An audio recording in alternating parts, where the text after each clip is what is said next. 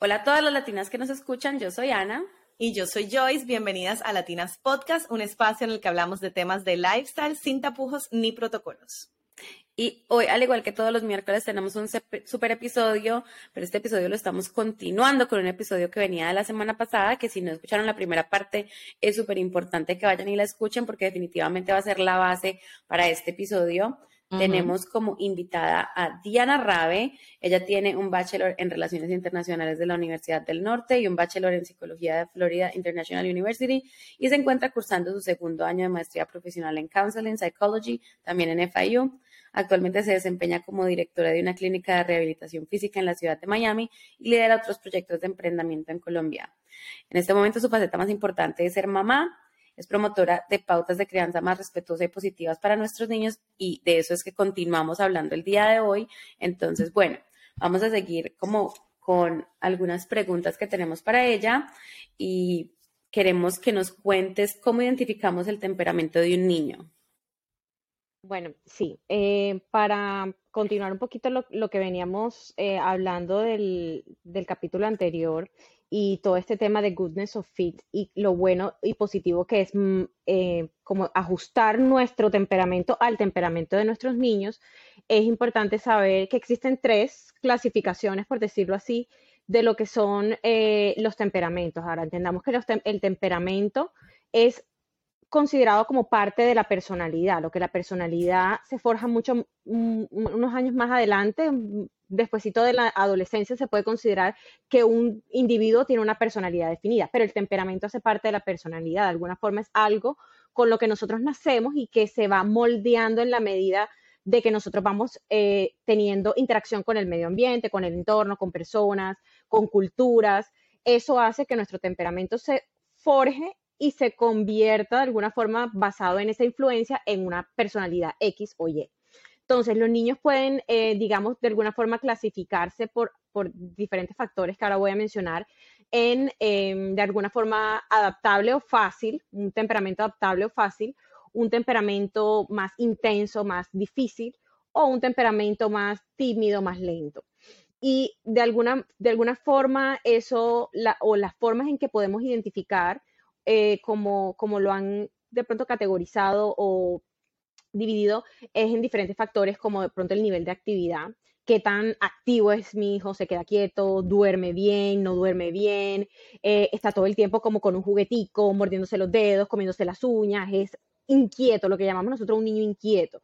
Eh, su, capacidad sensorial o, su nivel de sensibilidad. Le molesta la ropa, le pica el frío, todo le da calor, todo le da frío, eh, se incomoda con los sonidos, se incomoda con los olores, todo le pica, nada, o sea, todo le huele a O sea, esos niños que todo les molesta, que todo les da alergia, que todo les pica, que todo eso hace parte también de los factores que nos ayudan a, determinar o a hacer ese termómetro de qué tan fácil o qué tan difícil va a ser para el niño su temperamento. Eh, la adaptabilidad, por ejemplo, eh, qué tan bueno es para, el cambio, ¿no? Eh, se adapta fácil a los cambios, responde bien o se frustra o rechaza de pronto ese cambio o es más dado a, que las cuestiones se mantengan de cierta manera porque los cambios lo, digamos, lo desestabilizan muchísimo, es otro factor.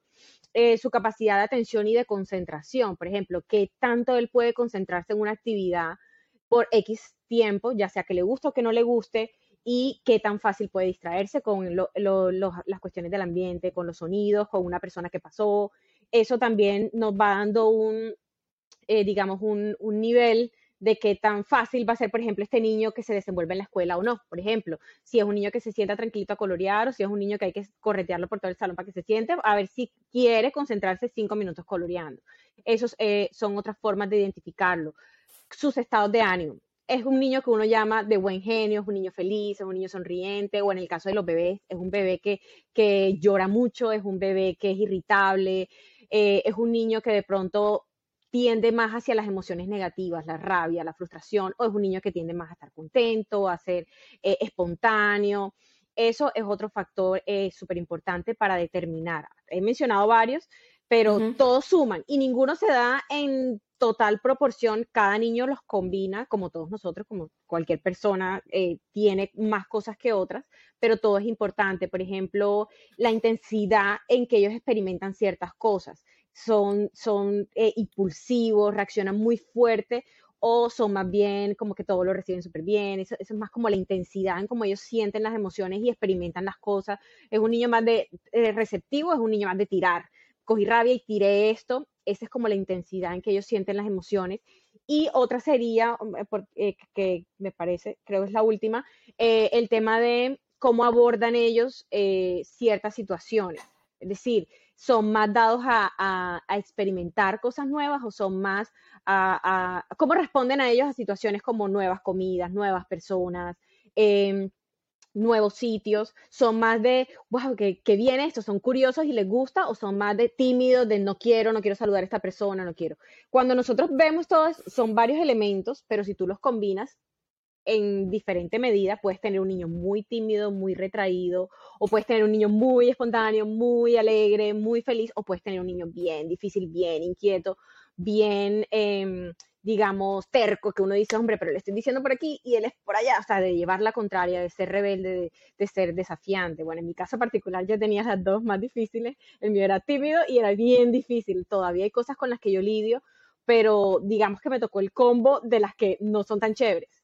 Entonces, em, digamos que esos, esos factores como de, pronto fueron muchos, no sé si los vamos a recordar todos, pero para repasarlo un poco, su nivel de actividad, sus estados de ánimo, qué tan sensible es a, los estímulos del entorno, eh, qué tan fácil se concentra, qué tan inquieto es y cómo experimenta eh, las nuevas situaciones que se le presentan, van a determinar el tipo de temperamento o me van a ayudar a mí a determinar qué tipo de temperamento tiene mi hijo. Por supuesto, y poniéndole un poquito de lógica, sabemos que los que tienden a ser más alegres y esto van a ir más a un temperamento más fácil, más adaptable, versus un niño que se frustra muy rápido, que es muy terco, que es muy desafiante, va a tender más a ser esa, esa ese temperamento más difícil y más intenso, o sea, de emociones muy intensas, de contestar, de tirar juguetes, eh, va a tender más hacia eso. Entonces, ¿cuál es la parte aquí como más clave a tener en cuenta? Es cómo yo puedo eh, encajar o, ajustar, mm, yo digo machar, pero yo sé que esa no es la palabra, pero cómo puedo yo hacer ese match con mi temperamento versus el de mi hijo, porque qué tal yo soy una persona súper tímida, pero resulta que mi hijo es súper alegre y, va, y le encanta experimentar cosas nuevas. ¿Cómo yo hago para estimular a mi hijo si yo soy una persona súper tímida y a mí no me gusta ni salir de la casa? Voy a tener un, un hijo que de alguna forma tiende a ser feliz, pero se va a sentir infeliz porque yo no estoy estimulando eso que de pronto él necesita. O o lo contrario, por ejemplo, ¿qué tal si mi temperamento es bien difícil y yo estoy con un niño bien difícil? Entonces el niño tira, pero entonces yo grito, pero entonces él va a haber un conflicto grande en, en los patrones de crianza porque yo no le voy a saber modelar a mi hijo lo que yo quiero cambiar en su, en su temperamento, que es que sea menos violento, que sea menos agresivo, que, es, que conteste de una manera más amable. Si mi propia personalidad tiende a eso, va a ser muy difícil para mí moldear ese comportamiento, porque yo se lo voy a estar modelando constantemente. Eh, entonces, es, es, muy bueno. Eh, ah, bueno, el otro ejemplo sería el niño tímido con la mamá que es súper, digamos, espontánea, sociable, que le encantan las fiestas. Ese niño estos niños tímidos tienden mucho a la ansiedad.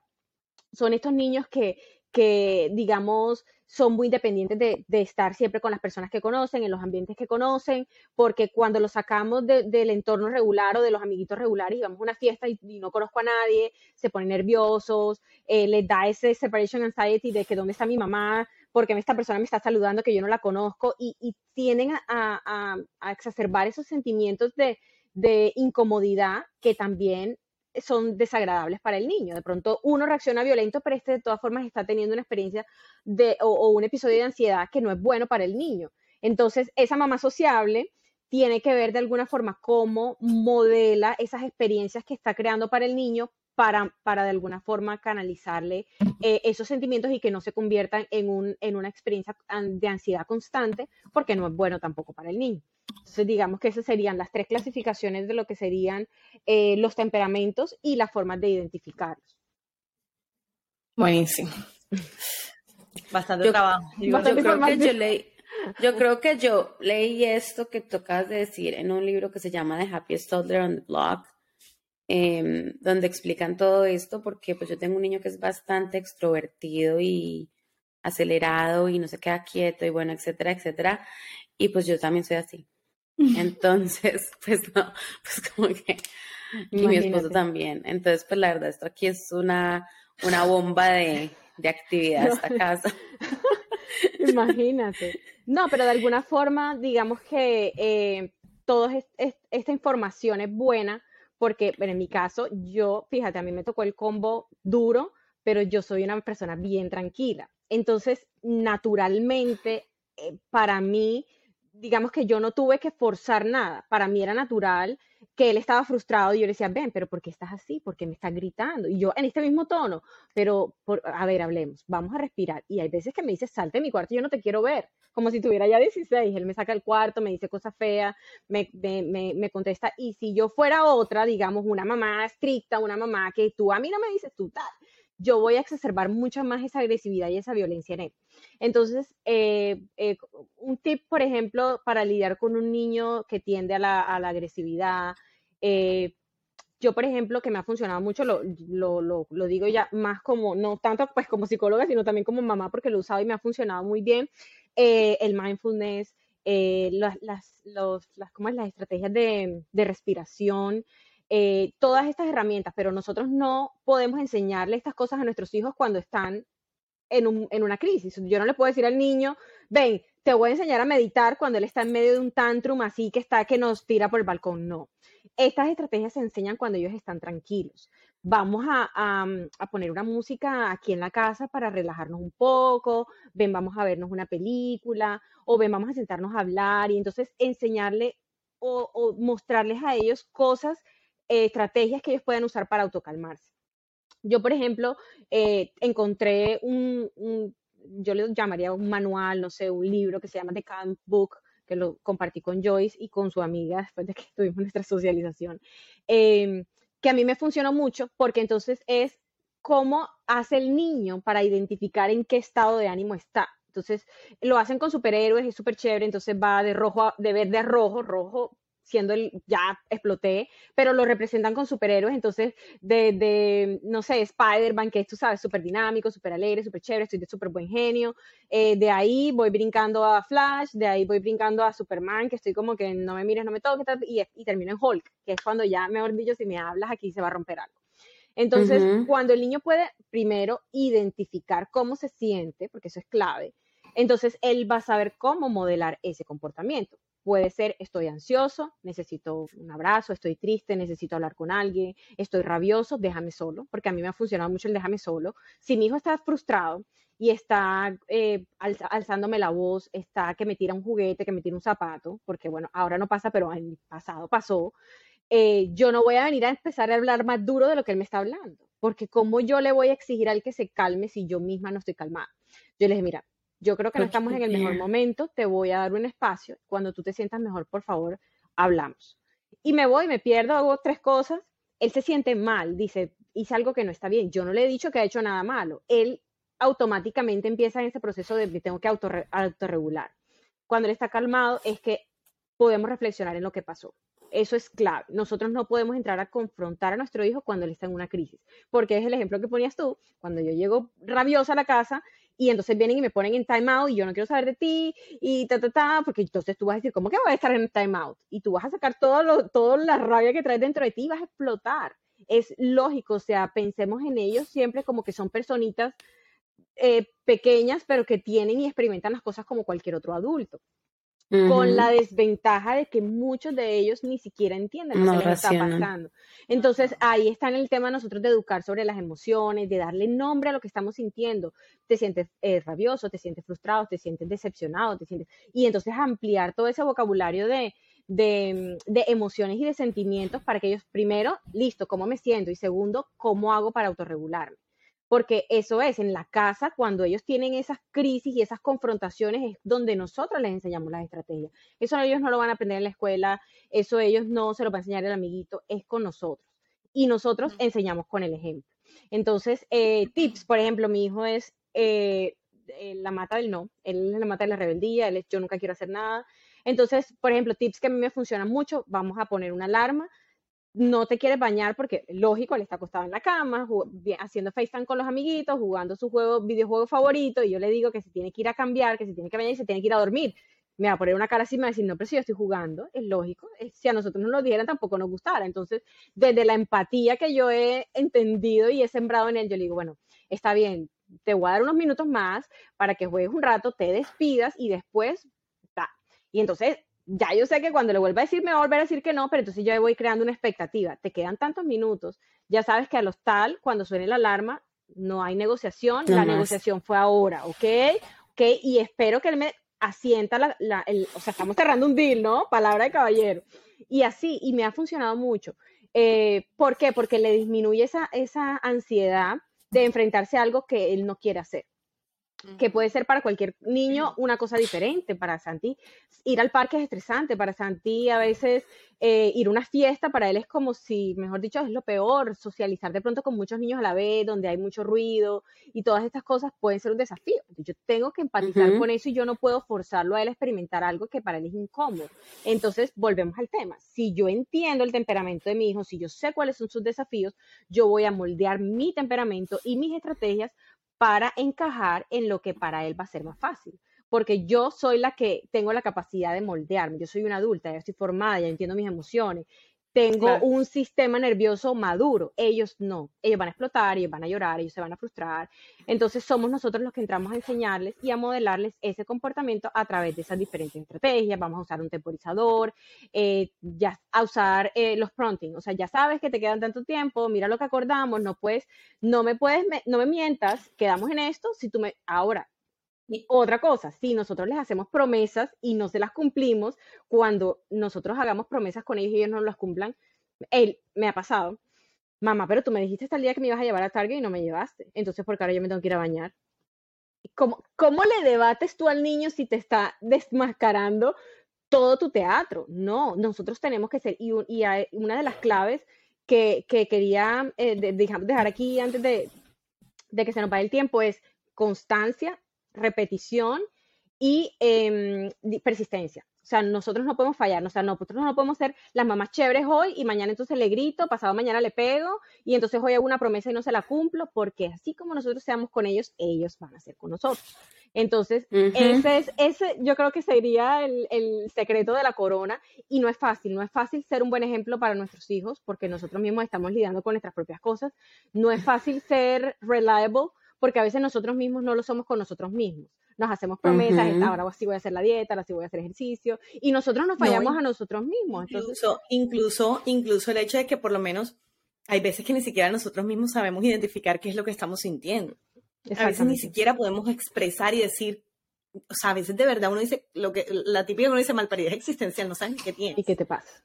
Y a ellos les pasa igual. Algo que me pasó a mí, que fue ahorita que regresé de viaje, que estuve mes y medio en Colombia, y cuando regresé le escribo a Diana en el chat que tenemos unas amigas, y con Diana y yo, ay, estoy desesperada, Christopher no quiere hacer clean up, Christopher todo lo que le digo es no, es un niño de tres años, que yo decía, wow, o sea, yo mi mamá jamás, o sea, ni jamás le pude contestar un no, y un niñito de tres años me está aquí diciendo a mí no por todo. Yo decía, ¿cómo hago? O sea, me frustro demasiado y no quiero gritar, y no quiero estar en la pelea y en la batalla con él. Y ahí fue cuando Diana me dijo, ponle el, tiempo, o sea, como que me sirvió mucho y me ha servido mucho y lo he hecho y he, hecho el, prueba y error, porque a veces estoy afanada, Christopher, ya vamos a bañarnos. Y para él es como un shock, como que, la misma. ¿por qué me tengo que ir a bañar ya mismo? O sea, ¿qué está pasando si yo no he terminado de hacer lo que estoy haciendo? Me imagino que eso es lo que él piensa. Y cuando hago la estrategia de gordo, por ejemplo, ayer salimos a manejar bicicleta domingo eh, y estamos grabando aquí el lunes, pero el domingo salimos a manejar bicicleta y dije, gordo, vamos a salir a manejar bicicleta. Cuando regresemos de manejar bicicleta, nos reposamos un ratico y después nos vamos a bañar, ¿ok? Ok, mamá. Pero, y, ese, el ok, mamá. A veces no me dice nada. Ok, Christopher, ¿me entendiste? Vamos a manejar bicicleta y después vamos a... Ok, mamá. Ah, bueno, perfecto. Y me ha funcionado muchísimo. O sea, como que ya no hay tanta batalla con el, con el hecho de los no. O sea, el no me lo, me lo, me lo encuentro cuando yo le pongo algo como de que quiero que actúe enseguida. Ese, ahí me encuentro enseguida el no. Y lo mismo con el cleanup. Ay, gordo, vamos a, limpiar, hay que limpiar el cuarto. No, mamá, o sea, no quiero. O algo así, o sea, y, y me toca, eh, eso creo que lo dijiste en el episodio anterior, el, el decirle o el, o el validar su, el sentimiento de que yo sé que no quieres limpiar, a mí tampoco me gusta limpiar, gordo, pero por favor, vamos a limpiar, que esta es tu responsabilidad, ayúdame, yo te ayudo, vamos a hacerlo los dos juntos, tal, y entonces nos ponemos, wow, entonces, o él me ve a mí haciéndolo primero y él comienza a ayudar, claro. y después me comienza a ayudar. Pero no, claro, yo, yo desde acá quería desde la cocina decirle, Christopher, limpia. Límpialo. No, nunca lo va a hacer. Y, y es, es, pensar en eso, o sea, es pensar que si, si tu esposo viene y te dice, me haces el favor y te pares y me vas a hacer la comida, tú te vas a, háztela tú. Él te va a decir, recógelos tú. Si quieres ver el cuarto de lado, recoge los juguetes tú. O sea, eso puede ser un pensamiento lógico y en la mente de un niño como, pero si ella quiere, a mí, o sea, el mío que no tiene filtros de nada, me dice, por ejemplo, si yo le digo, Gordy, pero es que no te has bañado, vas a empezar a oler, no me huelas. O sea, es el problema, no me huelas. Te puedes estar en tu cuarto y yo puedo estar en el mío y no me tienes que oler. Cosas así, ¿me entiendes? O sea, ellos siempre van a, ellos están razonando en su cabecita cosas muy simples que de pronto nosotros no, no, no, no tomamos el tiempo de saber cuál, qué es lo que él está pensando, como dices tú, pero porque yo, yo estoy ocupado aquí con mis dinosaurios porque yo tengo que parar esto que estoy haciendo para complacerte a ti. Entonces, eh, es súper importante a la hora de contradecir, eh, contradecirlo en el sentido de que sí hay que parar lo que estamos haciendo porque es el momento. Ahora, si nosotros tenemos una rutina que repetimos constantemente y que él sabe que a tal hora hay que hacer esto, no tiene por qué ser una batalla, porque ya él se lo espera. Puede frustrarse, pero tú le puedes recordar, acuérdate, gordo, eh, que todos los días a esta hora hacemos lo mismo, ya hay, ya hay una, una, digamos, una expectativa, no tiene por qué ser una batalla. Ahora, si tú un sábado le sales con que nos vamos a sentar a las 7 de la noche a hacer tareas, por Dios, no, no lo va a querer hacer. Todo tiene su momento, su espacio y su lugar. Y es importante entonces nosotros aprender a, a contradecirlos sin descalificarlos, o sea, sin, sin, sin dejar de conocer o de escuchar eso que ellos tienen, tienen para decir. Fíjate tú, por ejemplo, cuando Joyce decía el tema de conocer las emociones, Santi estaba muy, mucho más chiquito, por ahí tres, tres o cuatro añitos, mis papás siempre venían a visitarnos las vacaciones y se iban tú siempre piensas los abuelos, el desorden, no hay rutina, no hay nada. Y entonces, em, la semana que, siguiente, que ya ellos se regresaban para Colombia, venía el conflicto, Santi, la profesora escribiéndome, no lo pude sentar hoy en todo el día, está súper grosero, no me hace caso, no se siente hacer las actividades, no sabemos qué hacer. Entonces, yo decía, pero tan extraño si la semana pasada estuvo tan bien, y yo en mi mente, eso fueron porque los abuelos, un día en la noche, durmiéndome, yo tengo el hábito de dormirme con él, o sea, de acostarme a que se duerma, me dice algo, él en ese momento todavía no se comunicaba realmente muy bien verbalmente eh, y tenía mucha dificultad en expresarse, pero me dijo algo que me dio un tip, que estaba triste, que extraño a abuela o algo así me dijo y yo empecé a atar caos. Y entonces empecé a ahondar. ¿Te sientes triste porque tus abuelitos no están, amor? ¿Los extrañas? Esto, lo otro. Empecé a hacer preguntas para ayudarlo a decir algo que él tenía la necesidad de decir y no había podido comunicar. Conclusión de la historia, él no se estaba portando mal por la falta de rutina, él estaba triste, pero no sabía expresar ese sentimiento. Probablemente, como dice Joyce, tenía malparidez existencial, no sabía qué carajo le pasaba, no quería que le hablaran, no quería sentarse a colorear. Imagínate, si tú estás triste porque, qué sé yo, no sé, dejaste, Joyce que viaja mucho y a veces no está con su hijo o lo que sea, y lo extrañas, tú no vas a querer que te pongan a, hacer una tarea de matemáticas, o sea, tú extrañas a tu hijo, quieres llamarlo, quieres, ya, entonces es empezar a empatizar y entender que esos sentimientos nosotros también los sentimos, que a veces es difícil. Él estaba desprendiendo de sus abuelitos que prácticamente lo criaron por tres años, no sabía cuándo los iba a volver a ver, y toda esa, ese por qué se tienen que ir, toda esa frustración de yo los extraño y los quiero ver, ¿por qué no los puedo ver? Que además un niño no entiende que estamos en países diferentes y que todo es distinto. Él lo expresaba portándose mal. Entonces, es bueno como nosotros como mamá aprendamos a, a hacer el clic con nuestros hijos y aprendamos a conocer realmente, él normalmente no se comporta así, algo está pasando. Y entonces, en vez de juzgar y en vez de decir, tú, ¿por qué me estás contentando así? O sea, amor, te pasa algo, hay algo que tú me quieras contar y empezar a, conectar un poco a un nivel un poco más profundo con nuestros hijos, porque si no lo hacemos cuando están chiquitos, en que esos momentos de crisis son los momentos en los que yo hablo con mamá, no podemos esperar que ellos lo hagan en la adolescencia. Si ellos no tienen ese hábito de me siento triste, voy a comunicárselo verbalmente a mi mamá, me siento esto, me pasó esto. Eso es desde niños, si no cuando sean adolescentes, no va a ser nosotros la persona que ellos vayan cuando se sientan tristes.